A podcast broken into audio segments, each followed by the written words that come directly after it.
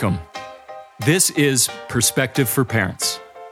My name is Nick Thompson, and this is a podcast for parents of adolescents. Thank you so much for taking the time to listen.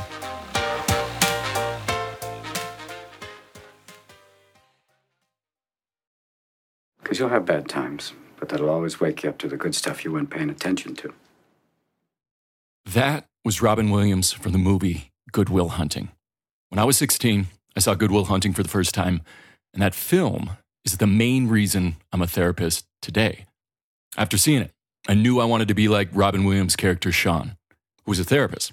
And not to mention, I thought it'd be cool to work with brilliant, yet troubled young men who, after getting charged with assault, end up getting probation and are then assigned to work as a janitor at MIT.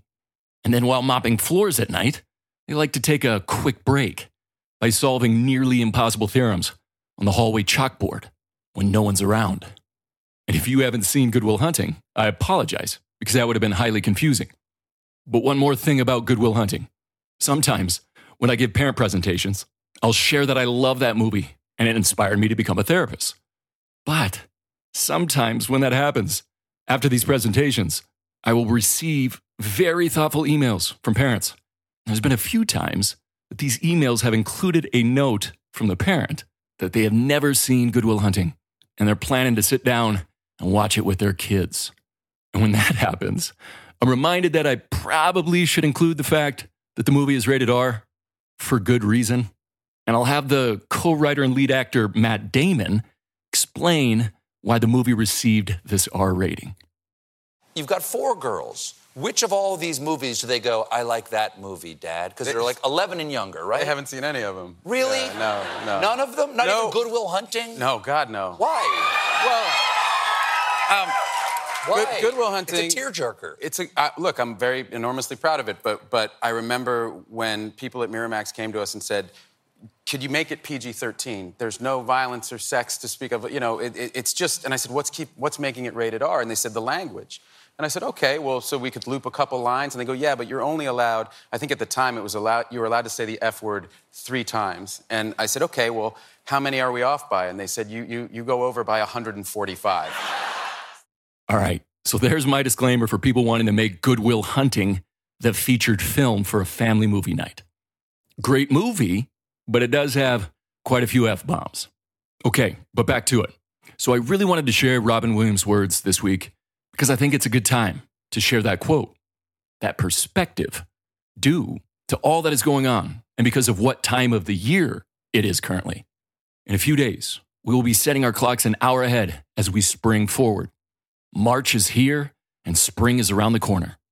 I've always loved the month of March, and I like how Lewis Grizzard described this time of year when he said, Springtime is the land awakening, and the March winds are the morning yawn. End of quote. Spring, it's seen as a time of renewal, rebirth, rejuvenation, a time when the sun shines brighter, the days get longer, and the earth begins to wake up. And not just the earth, but in a way, a time when many people begin to wake up, renew, and feel rejuvenated after a long winter. Anne Bradstreet says it well when she said, If we had no winter, the spring would not be so pleasant.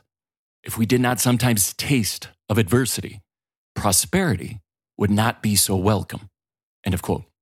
And I believe for many people, these past 12 months, in a way, have felt like one really long winter.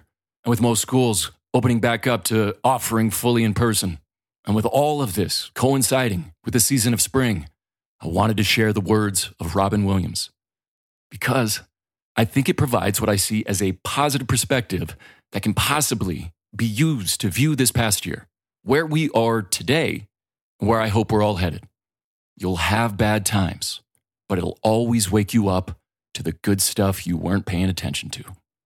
Whoever may be listening to this, my hope is that you'll consider being the person, the parent, the teacher, the couple, the family that allows this pandemic to wake you up to all the good stuff you weren't paying attention to.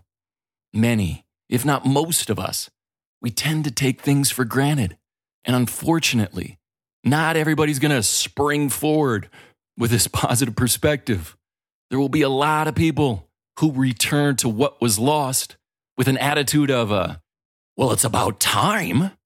And then they'll just likely move on to the next thing that justifies their bad mood or negative attitude. But the thing is, we have to remember that we get to choose the frame.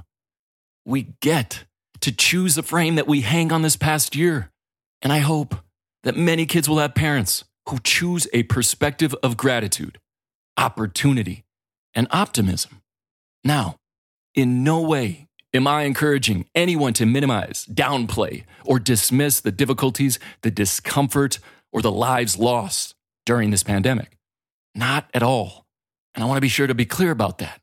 But I do wonder, I guess I should say, I'm hoping that this pandemic could prove to be the thing, the time, the experience that provided the adversity, the hardships needed for many of our youth to develop the resiliency that we're always saying they lack. I really do find it interesting that in the years that led up to this pandemic, many adults, including parents, would often complain that our youth, they just don't have enough grit. A common belief was held that, you know, these kids today, they've just got it way too easy. And it'd probably be good for them to experience some adversity, some difficulties, some real trials and tribulations. And I'd ask, is it insensitive? Is it indelicate of me to say that years from now, with the aid of hindsight, many young people may describe this past year as the time when they were able to develop grit, that resiliency, and an appreciation for all the good stuff they weren't paying attention to? Well, if that's a possibility, it sure isn't a narrative or talking point I've heard much in these past 12 months. There's been such a focus. And yes, often for good reason, but it seems we've only been focusing on the damage that has been inflicted on our youth. A focus on them falling behind academically, socially, and for millions of our youth, a focus on the emotional distress that this pandemic has caused. While that is all true, I'd like to think that many youth will become stronger as a result of these struggles. We all wanted our youth to develop grit, to become resilient, but many parents have shared with me that this pandemic is definitely not how these characters' strengths should be developed. And if you agree with that sentiment, that's fine. But I'll say this if it isn't this, what is it? What is the significant, the life changing discomfort or difficulty that you would be okay with your child experiencing? And maybe this message that I'm trying to deliver, maybe it feels a, a bit too early, a little too soon. Because, yeah, we're currently not out of this pandemic. And I get that. But I just wanted to take what I see as a healthy risk because I believe the sooner the adults in the lives of youth begin to adopt, in part, an attitude of gratitude, of opportunity about these past 12 months, well, the sooner our youth will begin to entertain and maybe even take on a perspective on this pandemic that includes some positivity. We love sharing quotes with our youth about how adversity makes us stronger. We say things like, when the going gets tough, the tough get going. I ask not for a lighter burden, but for broader shoulders. Smooth seas don't make skilled sailors. We love saying things like that. We love those quotes. What happened to all that talk? Again, maybe this is too soon, but when you think about it, you'll realize that a favorite pastime of people is to reflect on and share their stories of all their past difficulties, their struggles. These things are the things that made them strong, made them successful, made them who they are today. Recently, I've enjoyed imagining how the youth of today will describe this period of time to their kids. Someday, years and years from now, there'll be countless homes where the middle and high schoolers of today will be telling their kids, and for most of you, uh, uh, these kids will be called your grandchildren. But just imagine it in some futuristic kitchen. Your grandchildren will be complaining about school to your son or daughter, and your child, their parent, will start up with their lecture about how kids today should just be grateful for even being able to go to school. Because you know what?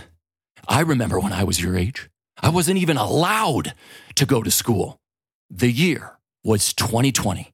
And this is the moment when your grandchild's eyes will roll into the back of their heads as they settle in for this familiar tale.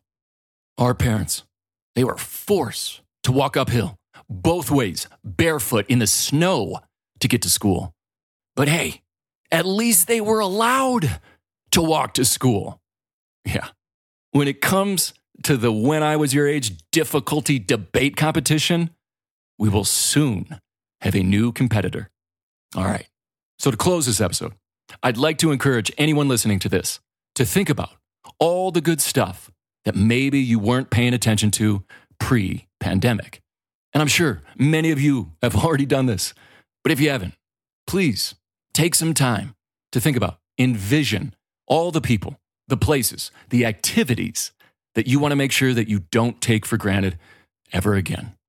Maybe it's a night out with friends, or going to a movie theater, going to a concert, or maybe it's going to a, a sporting event in person and high fiving someone at that sporting event that you don't even know. Or could be being able to see a stranger's smile, or holding the door open for someone behind you. Or maybe it's giving someone who doesn't live in your home a big old bear hug. Whatever it may be, I hope you, I hope we never take these things for granted again. Because you'll have bad times, but that'll always wake you up to the good stuff you weren't paying attention to.